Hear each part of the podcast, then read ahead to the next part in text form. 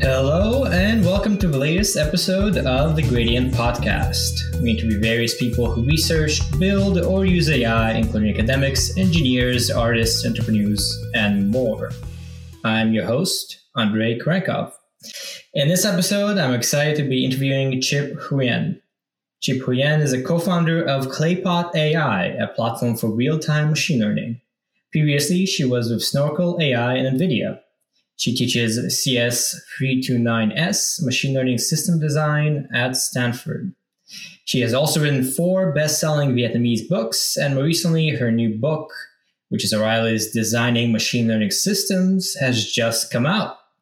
She also has a Discord server uh, related to this stuff, so we'll link to that uh, below. But with all that being said, thanks, Chip, for joining us for this interview. Uh, I guess uh, I'm very excited to be here, and I think it's a good excuse for me to catch up with Andrey. It's long overdue.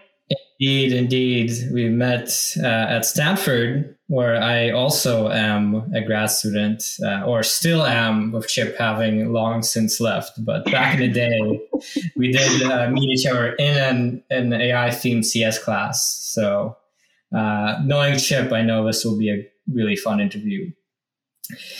So let's get into it. Uh, usually, we start by asking uh, people how they got into AI, how they started doing research. But I think before that, in this case, I'll ask uh, about when you were in high school, you went to Brunei for a three day vacation, which turned into a three year trip for Asia, Africa, and South America, which is listed in your personal website. I used to be cool. Yeah. Yeah, I know. What happened? Um, I know. I was so actually I met a friend back then. So we I met him while I was traveling, and he came to visit me in the US, and he was like, "Chip, it was way cooler when you were 20." I was like, "Okay, it's sad, but okay." Yeah. Well, so how did that happen? How did a three day vacation turn into a three year journey across the world? You know, young, you just have the desire to like want to see the world. So I think I I already had that feeling. Uh, I I guess I came from a I grew up in a very small village, so nobody in my family has ever traveled outside the country. So I was like, okay, what is out there? So so I went to Brunei and I met a um, a lady at a at a festival, and she was like, "I'm driving to Malaysia tomorrow. Wanna hitch a ride?" I was like, "Yeah, sure." So that's what I did. Um, and I thought it was, it was really easy to like just hop from one country to the next. So let's just go to see how far I could go. So that's what I did, and I started writing uh, and picking up odd jobs on the road. Yeah. Wow. And uh, yeah, you managed to make it for three years. So, what convinced you to uh, go back and live a you know normalish life after all that travel? So it sounds like very exciting. Looking at, I'm not sure it sounds exciting to other people. I used to think of like traveling the world is very exciting, but then things get old. So you you meet a lot of people, but you never really develop deep connections because you're always on the move. So mm. it did get old, and I wanted something more. So I real also in a lot of conversations, I started realizing a lot of gaps in my knowledge because I just finished high school. So so I wanted to learn. That's why I went back to school. I see. And I suppose that's when you started getting into AI. Is uh, I would assume at Stanford. Yeah, so I didn't I didn't think I would study AI. I didn't know what AI was. Um, but so I went to school, college, thinking I would do creative writing. Mm-hmm. So my friend actually told me, "It's like you want to be so poor." I was like, "I love writing." so, so so I went to Stanford, and it was as you know at Stanford, like you had to take some fundamental uh, mm-hmm. engineering fundamental. Uh, so I took the CS course, and everyone told me that you should take it as early as possible when all the friends are still doing it. Honestly, very painful. So I did. Uh, I took this intro to CS first quarter, and I really like it. Uh, I think I was very lucky to take a course with Mehran uh, Sahami, and he's an amazing professor. He makes the course, course so engaging, mm-hmm. so fun. And I, I just realized the importance of having a good teacher because he totally turned me from someone who has zero interest in engineering become like a CS major. Mm-hmm. And then it all just sort of followed from there. And actually, yeah. I'm curious when you were an undergrad. So you you started, I think, what 2015, 2016 ish. Oh, 14, yeah. 14, okay, yeah. So you started yeah. kind of as the deep learning hype wave was just like accelerating and still it's not at the speed nowadays. Yeah, yeah, yeah.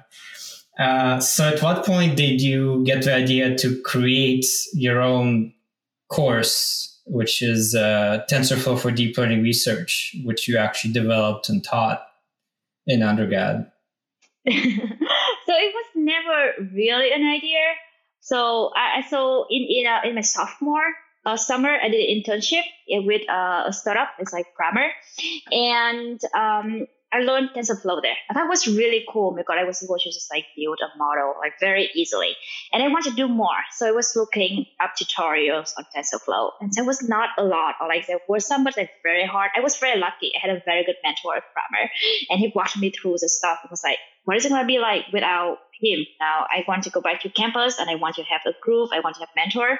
So I went to some of my professors like, hey, can you like teach a course on TensorFlow? And they were like, I don't have time for it. So nobody wanted to create a course. And and there was and someone's like, why don't you just do it? Because there's a thing called student initiated course. And I was like, okay, this sounds reasonable. So so that's how I started. And I I emailed a bunch of people um, who whose tutorial I found uh, to be uh, really good that I that I like, and I got a lot of help from them. Hmm. Okay, and then the course was apparently, you know, a success because uh, it happened twice. So it didn't. Uh, yeah, a lot of people signed up, right? Uh, a lot of people said TensorFlow was such a hot keyword back in 2016.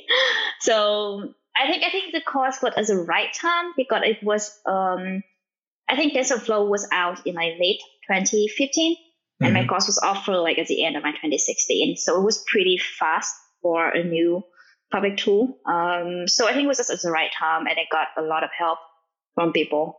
Yeah. But but I did learn a painful lesson. So I, I think I created a course on TensorFlow and then TensorFlow decided to upgrade to 2.0. And all the tutorials I created was just like outdated. and then people were asking me, hey, do you want to take your course again? And I was looking at it like, no, I had to like recreate like 80% of it. So that's why I realized how ephemeral tools are. Like anything that like if, if you create anything that's like timely, is gonna go out of like fashion very fast. And mm-hmm. we don't want to like over index on any particular tools because tools come in and out of style.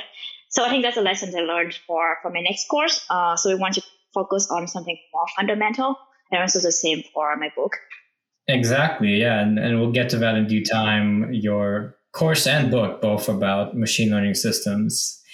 So but yeah, jumping back a bit, I guess, obviously took some classes at Stanford about AI, which are at this point were, you know, really cool classes.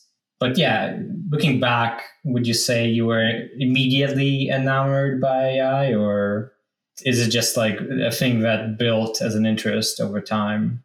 I thought AI was really cool.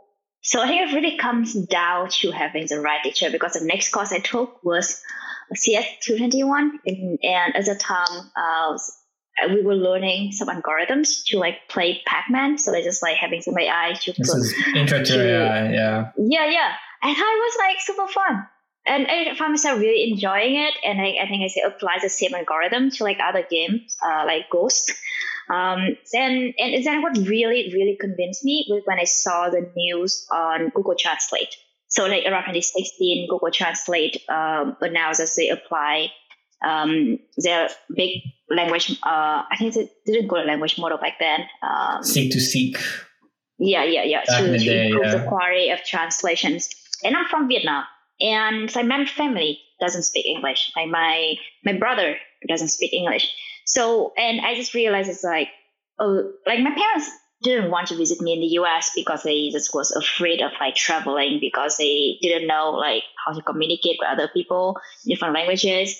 And my brother like can't really read things I write in English. And I just realized it's like having a good translation systems can really eliminate a lot of the language barrier. And I think it would be really, really powerful. So that's what um, convinced me about the power of the potential of AI. I don't want to say the power of AI, but the potential of AI. So I got into when I first got into AI, I actually focused on machine translation. Oh wow, that's that's a cool story. I remember, yeah, Intro to AI when I took it at Georgia Tech as an undergrad. Yeah, I thought it was all really really cool. And actually, at the end of the course, we had one class that was just the teacher, the professor, um, kind of going through her own research, and I found it was really cool. Yeah. And then I based on that, essentially wound up applying to do a summer research internship and then to do yeah. research with her. So yeah, it's interesting how one class can do that. I know. Um, I guess like be, yeah, I think I think a lot of professors I had the fortune to study with really inspire me to want to teach more. And you get to inspire people as a teacher as well, so that's pretty cool. well, I'm not sure. That's that's a that's a that's a plan, right? But whether it actually actually got to inspire anyone is up to up to people to decide. Yeah, exactly. You can't uh, you can't plan for that. It just has to happen. And um, you know, I, I, obviously dug through your whole website and preparation materials oh, uh, no. from this. Even though I know you well, you know, I gotta dig up something from your past. Uh, so I found it interesting to come across this blog post, "Confession of a So-called AI Expert," which I remember seeing blog post. Yeah, back in the day. Yeah, yeah, exactly. Yeah. I went all the way back and uh, yeah it's all about how you know following having this uh, course um, and some stanford classes and whatever now you were seen by many people as being a so-called ai expert. Um, but at the same time you felt this was kind of overblown and that you're basically a beneficiary of this ai hype craze. Um, so looking back, I guess, can you recall your thinking at the time when you decided to write this blog post and how that has evolved since? Wow, it is. It is. A, it was an old blog post. Um, yeah, five, six years. you so, have to remember what it was to be a younger version of yourself. Yeah, naive. Um, so, all the time, I think um, I was a little bit insecure. I think I was a junior in college and I did see something was really strange. So I come from a writing background and in my first year looking for internship, everyone like a lot of recruiters just look at me like I'm crazy. They were like, we can't take you seriously as a engineer. It an engineer if all you have done is writing. So it's actually made me very scared so I actually mm. didn't talk to people about my writing. I just only like started talking. Oh yes, I did write books before. Like very recently, I had a roommate who lived with me for three years in college, and she didn't know that I wrote book before until oh, I wow. graduated. So that really like made me scared because recruiters really told me that. So and then I just saw that I got rejected for like every internship I applied in my first year, mm-hmm. and then I taught the course, and then like a lot, several companies rejected me previously reach out to me and say, hey, how, how are you? Like, are you interested this year?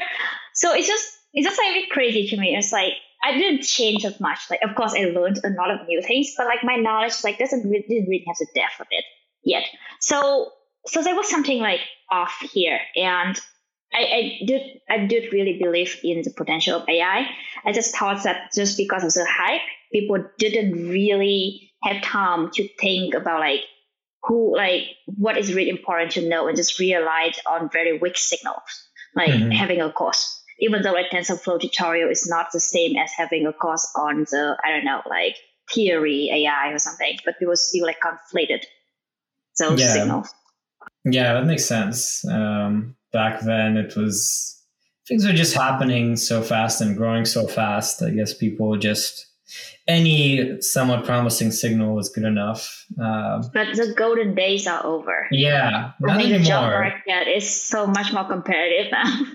Yeah, everyone got into AI. All the undergrads graduated like you, and uh, yeah. Did you interview Shreya on the podcast yet? I not yet. Oh, she was saying just like, oh my god, like, if she was doing her undergrad again today, she would get into Web three because like AI is too much.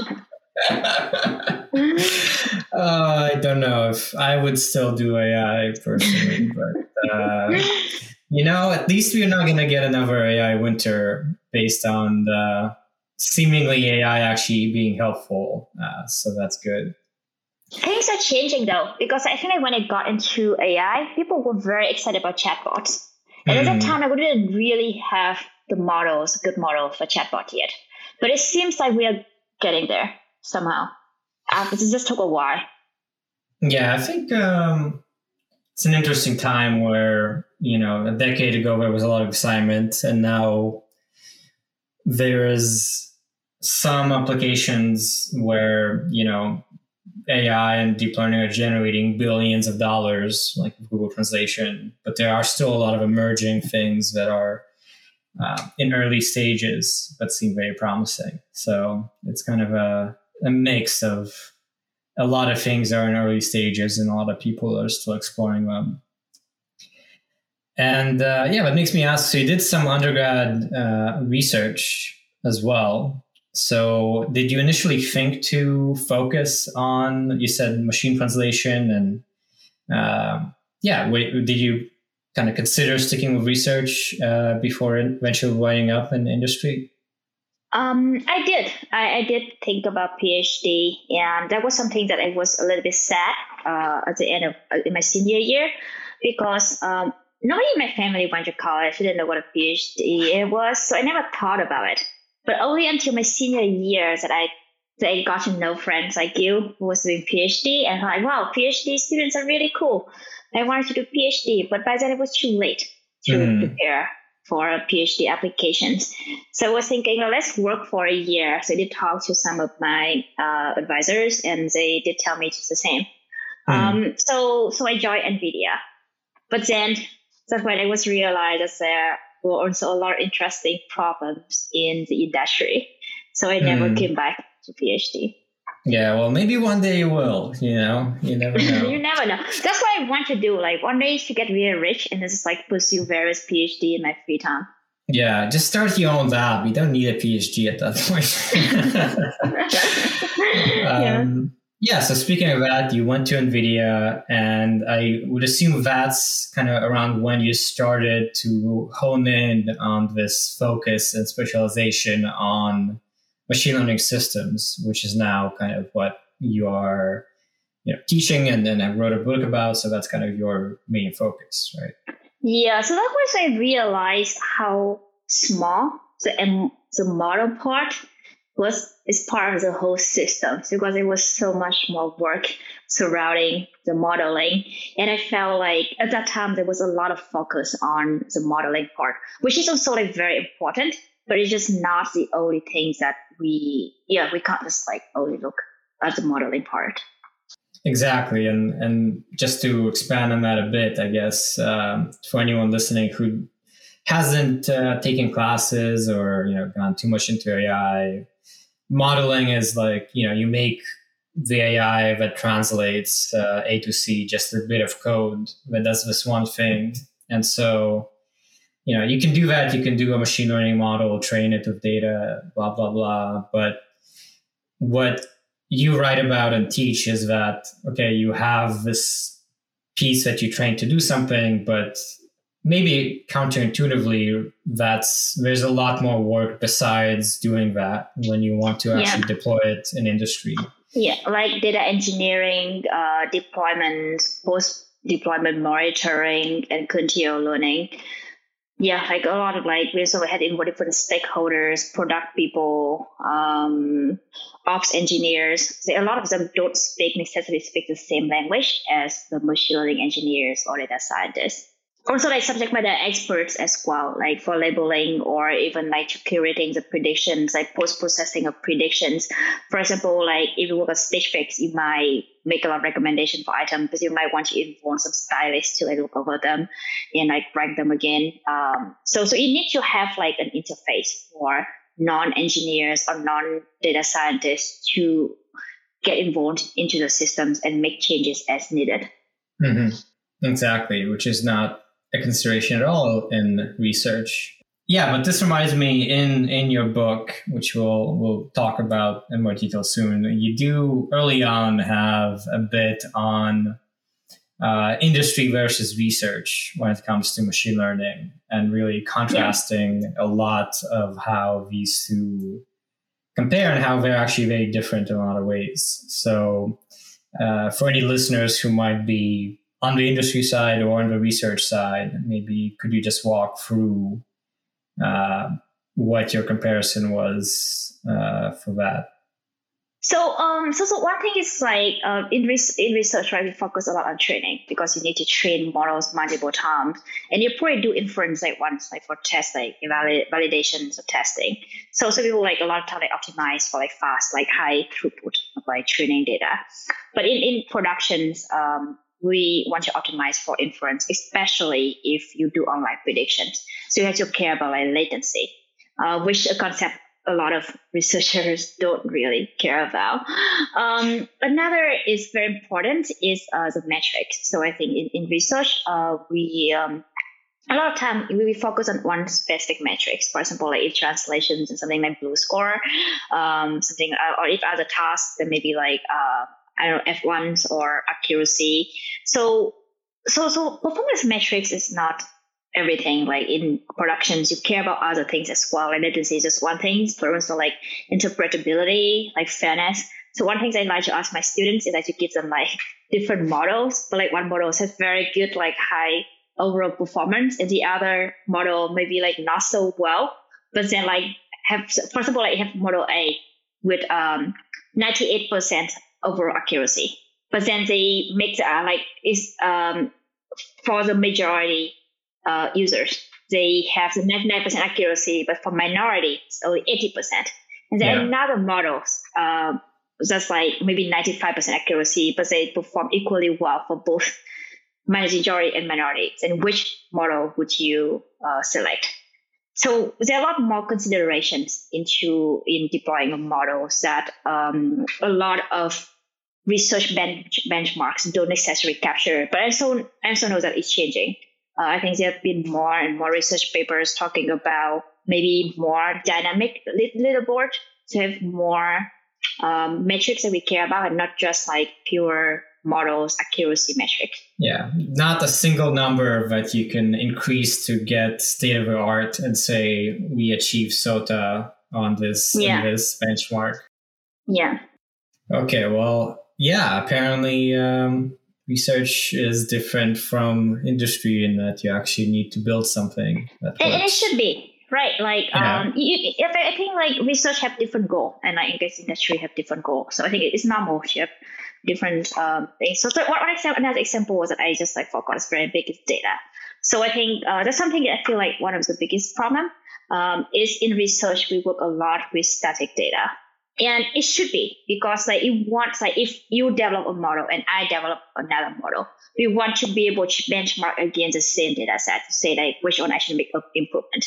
Um, so so data sets in research are like usually very well studied. Uh, people know on the quirks like okay if you have this data set you need to like remove this kind of weird character or something. People will know understand data set, but in, in productions data is like ever changing. Um, mm-hmm. So so you develop a model. Um, data distribution shift is something I think that happen a lot in productions, and I think the research so I study a lot.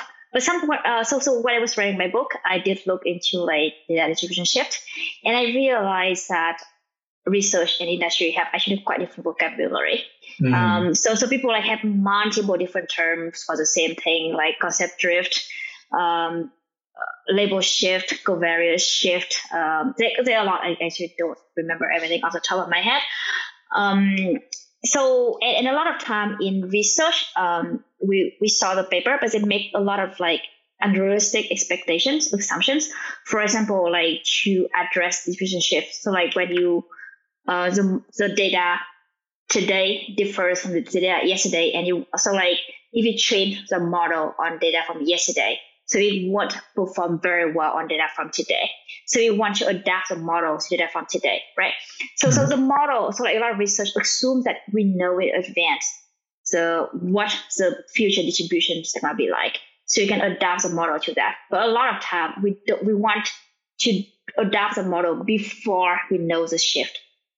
Does it make sense? So so so we want to build the model robust enough because like when the shift happened and we haven't so we, we don't know the shift before the shift right. happened. Of course, yeah. yeah. Yeah. Yeah. So makes sense. Yeah. Yeah, it's interesting. And it's interesting that that's the case, that there's this disconnect, given that these days a lot of industry is just former researchers. A lot of industry engineers seem to be, you know, former former grad students in AI. And some companies like Google, like, just have a ton of engineers and a ton of researchers. Uh, in, in some cases, hard to compete with them. Yeah. I see a lot of like AI researchers affiliated uh, with companies. I guess uh, for for a good reason. Mm. Oh, was another is that um, it can be like pretty hard for researchers to make to do certain kind of research. For example, for recommender systems, right? Uh, like if the model makes the recommendations, you, you want to evaluate its performance by seeing like whether a recommendation is clicked on or is selected by a user. So it requires certain inter- interactivity that you don't really have, you can't have with a static data set. So mm. we, we, have a lot of like researchers come to us. It's like, yes, we want to study that, uh, for example, in the context of like conditional bandit, but then they just don't have interactive data or like yeah. an environment of simulations to actually study the algorithms. Mm. I see. I see. Cool. And also, I, I hear this uh, all of the time. And so I wonder if you would agree. The common wisdom is that in research, you care about having like the latest and greatest you know sexy model that does all the cool stuff and then in industry you just want like a simple model that you can throw all your data at. And the best thing is not to improve your model but just to get more data right? I think the industry want sexy models as well. It's just like sometimes sexy models is just not feasible because it might they might cost way too much money. So so a lot of times so so i think like for example like i was talking to some infrastructure engineers right? And they tell us like when you evaluate tools, that choose a tool that's like well understood, have a lot of community, so that if something break, you know how to fix it. And a lot of time, it's very similar in for machine learning models. In the industry, you might want to choose a model that's like well known, well understood, and been highly optimized to run on different like hardware that you want to run the models on. So if you if you choose like sexy new models, then it hasn't been tested no one yeah. has optimized it. NVIDIA hasn't thrown 10 engineers at it to make it like super fast on GPU. So you probably yeah. don't want to use it. Um, yes, but companies do. Like a lot of companies fall for the SOTA trap and comes like, hey, uh, hey, we want to use this like super cool model. Do we want to, how do we do it? And we're just like, okay, if I don't need, you probably need a logistic regression. Um, it, it, happens. Um, but companies do, uh, do want that. Yeah, that makes sense. Okay, and now I guess you've been in industry for like four or five years. So yeah, you don't tell people that. You've been out in the real world for, for a long time. for a long time, yes, for a long time.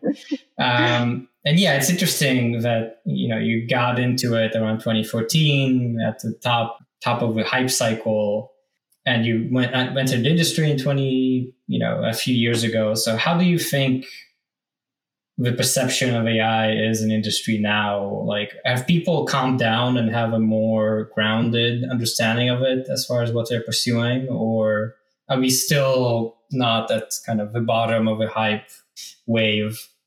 I think we are in the maturing stage. Um, so i think we with a lot of like any new new things. There are like certain consolidations, and where we see the consolidations, what happens with research. Like mm.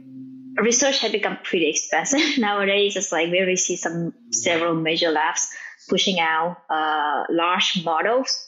So there's a lot of consolidations, and I could see the same things is happening in industry. It's just like a little bit behind.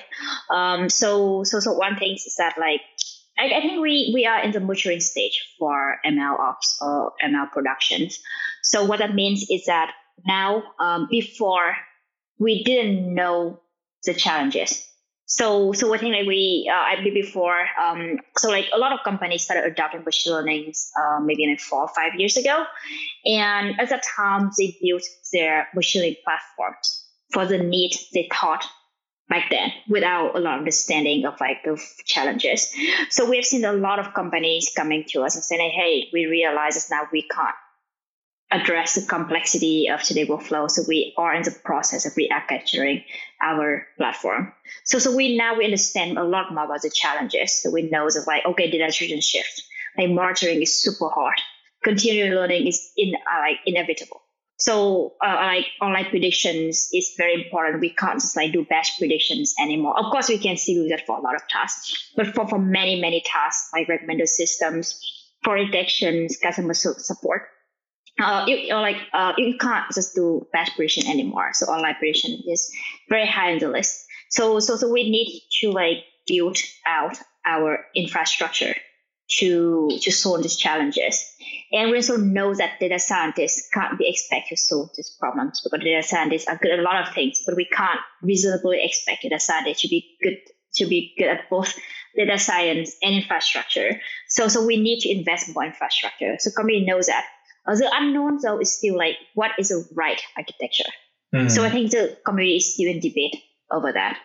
Yeah, yeah, that makes sense. Yeah, and uh, I guess that really brings uh, kind of makes clear that uh, another interesting aspect is this whole no- notion of machine learning infrastructure, AI infrastructure, where again things move so quick that when you were in an undergrad, when I was in my master's, I don't know, even I guess some big companies had infrastructure, but uh, it was very, very young, right?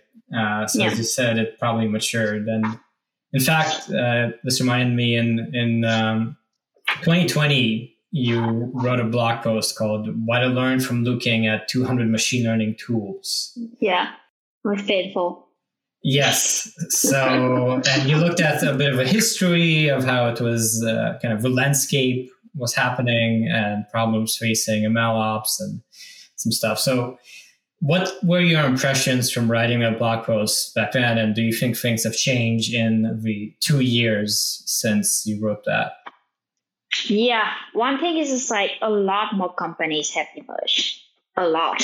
So I think like when I first wrote the, the post, I was trying very hard to categorize the tool. I think I think it could be one of the reasons why people like the post was that I think it was the first. I feel like maybe I'm not sure it was actually the first, but it could be just for a lot of people, or for me at least. I, it was like it was a very first attempt to like okay, I, I didn't want to say very first because no one can be the first at anything. But yes, so, but I think I did try to categorize them uh, tools different categories.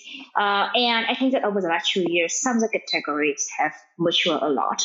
So categories like experiment tracking, so have certainly matured. So there's a category of like deployment tools that has like matured a lot, uh, but it's not entirely mature because a lot of deployment tools focus on batch deployments and not really highly optimized for um, for um, for latency online predictions. And also like there's a new certain new categories like feature store. Uh, it's pretty new since the last uh, three years, uh, two years. I think back two years ago, it was like not very well understood.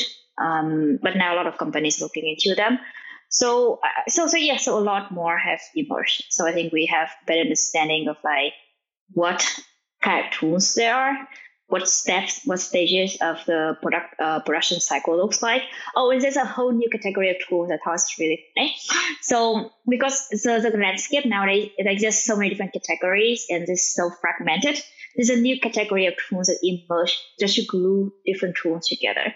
So oh. they call them like interoper, op, op, inter operability, something yes. like that. Interoperability. Yes.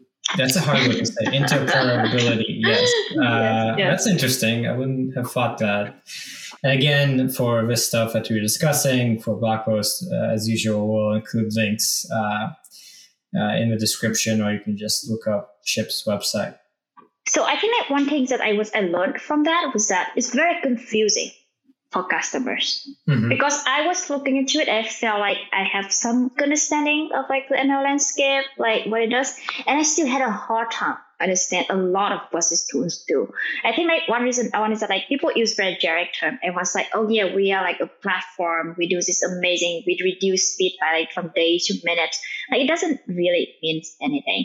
Or or like a lot of time people like invent the new phrase to describe them to try to make themselves stand out from other tools. Mm-hmm. And then we have a lot of like it's like it's just impossible to understand. So so it's just like recently we have a a, a uh, an event on our Discord, and you know for for event for our event, the fun the best part actually is the after party. So it's when it's not recorded and people start talking like their honest opinion. Oh, um, yeah, so, no, don't record your fun Discord chat. so so I think like I have this theory that that like purchase like um ML adoptions like companies business leaders make decisions not based on merit, but based on hype. So like a lot of time, like it was like here because a company got some a lot of VC money and they just like blast all over the place. Like people said, like when some of my friends when they got Instagrams, they get like advertisement for uh I know for like jewelry or for dresses or like I don't know for I know whatever for food. I just get a lot of advertisements on like the new MLOps tool. This is my Instagram. You uh, so, ads yeah. from the new AI oh my God. infrastructure tools. Yeah, yeah, of the new AI conference. It's like there's so many of them. Oh, conferences. Um, yeah, okay, okay, fair yeah, enough. So, yeah. so, so, so, so, like solo companies, they have a lot of like VC money, and they start like paying a lot of money for marketing, and then like a company say, it's like a business leader say, okay, a lot of people are talking about this do we need to jump on this trend or are we missing out? So it just seemed to me like um, it's very hype based. Mm. But the same, I think, I think just gonna change. I think slowly, I think we, we see that more uh, over time. We have more winners emerge, and the purchase decisions are less hype based and more fact based. Mm-hmm. Okay, but please, if any business leader is listening to this, I'm not trash talking anyone. It's just broad, broad terms, you know, I mean, I think it's it's fair to be a bit cynical uh, as an adult. Uh, a lot of people make a lot of decisions without being uh, entirely informed. And uh, so after working uh, at a few companies, uh, NVIDIA, Snorkel AI, Netflix, um, and learning about this uh, ecosystem and all the tools and so on, you are now, you have co founded Claypot AI, your own company, creating a new tool of some sort, as I understand it. So, yeah, how did that come about? Did you just sort of realize that there's a thing that people, that doesn't exist that needs to exist? And then, like, I want to, I'll do that? Yeah, I hope so. Uh, I think the idea was like stuck with me for a while. Um, I did see. So, so the original idea was that I saw something mesmerizing about TikTok. It was just like how are they able to like adapt the preference so fast? so I was talking, and it was at the same time because I was working at Nvidia before, so we did have some customers, Snorkel as well, and we just really think it's like pretty okay. No offense to anyone, I think it's a general observation is that deployment was still very hard. Mm. And I was like, okay, for certain companies, it takes them like months to update a model. Oh, How oh, wow. can TikTok do that so fast? So I started talking to people at ByteDance. And then I talked to people at Alibaba, Tencent, at the same time, to a lot of other companies in the US. And I saw like a stark difference because mm. like some companies just move as like really fast. Like Weibo, as a first generation of ML platforms. They like retrain the model like every month. And now it's the, the sixth version of the ML platforms. They can just re, like they can just update the models like every five to 10 minutes. And it is a not small model, it's a large model. And it was like, what is the technology? Like, what is the secret? And they start talking, and there's something called like real time data or a near real time data, like streaming technology. So, so I mean, as a machine engineer slash data scientist. Of course, I didn't really understand that. So I was talking to my friends, was like, who's the best person to talk to about streaming? And they were very kind. They pointed me to a lot of people. And was one person that I had like really great rapport with. He was leading the streaming team, data platform team at Netflix. So he was very helpful. He was very patient explaining to me because I was like, pretty stupid back then with the streaming. But then I learned a ton from from from talking with him. And then uh, and then over time, uh, we we kept in touch. Like we we talk like every two months, and then we realized it's like there are a lot more problems. So we started talking like every month and then every two weeks. And then we finally, he finally decided to leave Netflix. And that's how we started the company together. But the goal is like to make it like, it's very easy mm-hmm. for companies to do fast iterations of the machine learning models, both for predictions and for continual learning. Mm-hmm. Yeah, and this is um, yeah generally describing this notion of real time machine learning, which yeah. I think is is something pretty novel. You don't get taught that in undergrad, right? Or even yes. in grad school. Yeah. Yes. well, I guess you will be teaching it. So I, think, uh, I think it's really cool. Um, I think a lot of companies already leverage like some sort of streaming for like logging, like notifications. They just haven't adapted that for machine learning. Um, so the reason is that sh- streaming is owned by distributed systems. And it's um, and things are pretty complicated when you do things at scale. Because with streaming right because you have like in, continuously incoming stream of data. So if like if you just have slow to like to to process at some point even cascading to like to the future. So so it's pretty like one other factor uh, that is hard. Um, um and a lot of data scientists are not familiar with with streaming and um so so so yeah so i think you see that it is hard. Uh, I think we talked a lot about this, and this is terrified of like touching distributed mm. systems. Yeah. So yeah, those are scary. I would be scared. I was scared. I was scared. That's why I was like, okay, my co-founder, he just does everything. Okay. I see. I see. You you're just a brains. You let. No, he's a brain. I'm more. I'm I'm I'm, I'm the math. I'm the talker. Oh, okay. Okay. I'm just kidding. We both do things. of course, of course. Um, no, I think I think that's a nice thing talk about having a co-founder is that um, it makes your life a lot easier, like a lot. Because I was working on this idea before I met him, and but but saying like real-time machine learning is a fundamentally a infrastructure problem. So mm-hmm. that's not a problem that I can solve easily. So, so the nice thing about having a founder, a co-founder who is com- who has skill complementary to you is that you both do things, but then you split work 50-50, but then the, the half, the, the part that he does, it's like really, really hard for you to do. Is the part that you would time, do way more slowly. Yeah. Yeah. So, so, so like he doesn't come from a shooting background, right? So, so I think of course about like the more but, but I think that it, it, works out nicely. And I think that that's something that our investor did say uh, a reason uh, because it's a lot of teams that have very homogeneous background and the same skill set, but we did have pretty wide coverage as a combinations of our skill set. Oh, okay. Yeah, that's cool. And then, uh, yeah, I guess on that note, it's worth noting that uh, as far as your skill sets go, we've touched on this a bit, but not only are you an expert in AI or an expert now, not, not so much a so-called expert, but you do also like to write a lot. So you've talked about some of your blog posts. And uh, now is the time to get to your new book and class. So you have a class called um, Machine Learning System Design, and then a book called uh, Designing Machine Learning Systems. Yeah. How did those two come about?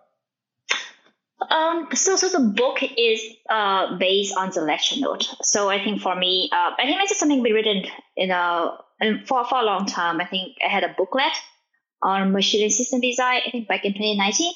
Mm-hmm. Uh, and then that evolved into a course, and the course went through like a couple iterations. So got a lot of feedback and a lot of thoughts went into this. So the book is more like the result of a pretty long process, three year process. Mm, like wow. a lot of feedback, yeah. I see. Yeah, a lot of people listening to this are probably engineers uh, or you know AI researchers, etc. Would you say writing a book is hard? Everything worth doing is hard. I was talking with friends this weekend. It was just like everything we brought up. Like it's hard. Building a community is hard. uh, building a platform is hard, writing a book is hard, doing a PhD is hard, right? I think everything worth doing is hard. What was the process of writing? But did you learn a lot as you went about kind of forming this book? A lot, a lot. I think he has gone through so many iterations. I'm mm-hmm. a big mm-hmm. fan of iterations, like very big. It is cynical machine learning models. Iteration is everything. Yeah. Um, yeah. Uh, so so had like somebody on the internet once said it's like the best way to get the right answer is to say the wrong thing, and wait for what to correct you. So so I think that's my approach to writing. It's like I just need to put my thoughts out there and mm-hmm. just ask people who know better than me to look at it and be like, okay, this is just wrong and so that's why I get a lot of uh, of, of, feedback. Mm, I see, I see. So a lot of time through the process. Like a lot of people say, okay, this doesn't sound right. I was like, okay, why is this way? I'm like, or they might point me to like related resources, or they might retail, or they might, oh, I totally agree with this, and then they start telling me a, a story of like how they encounter that, which make this a lot more concrete. So it was really awesome. Oh, okay, that's good to know. And then. Um yeah, now it came out. It came out what like a week or two ago, right? Yes, I think so, was that a week ago. It feels like forever ago. Yeah. Yeah, a long time ago, a week ago. Um, so you know, if you're listening, you can already order it. Uh, it's been doing pretty well, and I think people mm-hmm. seem to like it. For for whom did you write this book? Who would you say should consider look into getting it? Um, and kind of broadly, you know, what are the contents? What will you learn about from looking into designing machine learning systems? So I think it's for anyone who interested in working with a machine learning systems in productions. So it's not much about research. We don't really covering covering like different types of uh, of architecture, like what's the difference between like uh, convolutions and recurrent. We we don't do that. Like I don't do that in the book, but mostly for people interested in like building a like a production ready system. Okay, so there you go. Uh, if you're in industry, consider getting a book. Uh, and I think with that, we'll close out. Thank you again, Chip, for joining us for this interview. Thank you so much for having me. I hope that you can understand me. I know I got very excited and spoke very fast. So yeah. Well, I could. So if if listeners can't, then that's on them. But you also have known me for a long time, Andrey. If by now you that's still true. That's me, not a fair bar. Yeah, yeah, yeah, yeah. Unfriend you now. okay. Well, hopefully people uh, understood it. I think they did, and uh, yeah, this was really fun. So thanks again for having this chat. Thank you so much for having me. And just to close out, once again, this is a Gradient podcast associated with the Gradient magazine over at thegradient.pub, where we have a lot of text articles about AI. Feel free to check it out if you have not. If you've enjoyed this interview, uh, please do subscribe to the podcast if you haven't. It's available everywhere. And if you're subscribed, then uh, maybe share this with your friends or other people interested in, in, AI, or even go ahead and review it on Apple Podcasts, where we do not have that many reviews. We'd love to hear your feedback. But uh, all that aside, uh, the main thing is please do keep tuning in. We're going to have a lot of uh, interesting interviews coming up. So keep listening, and uh, yeah, thank you for listening to this one.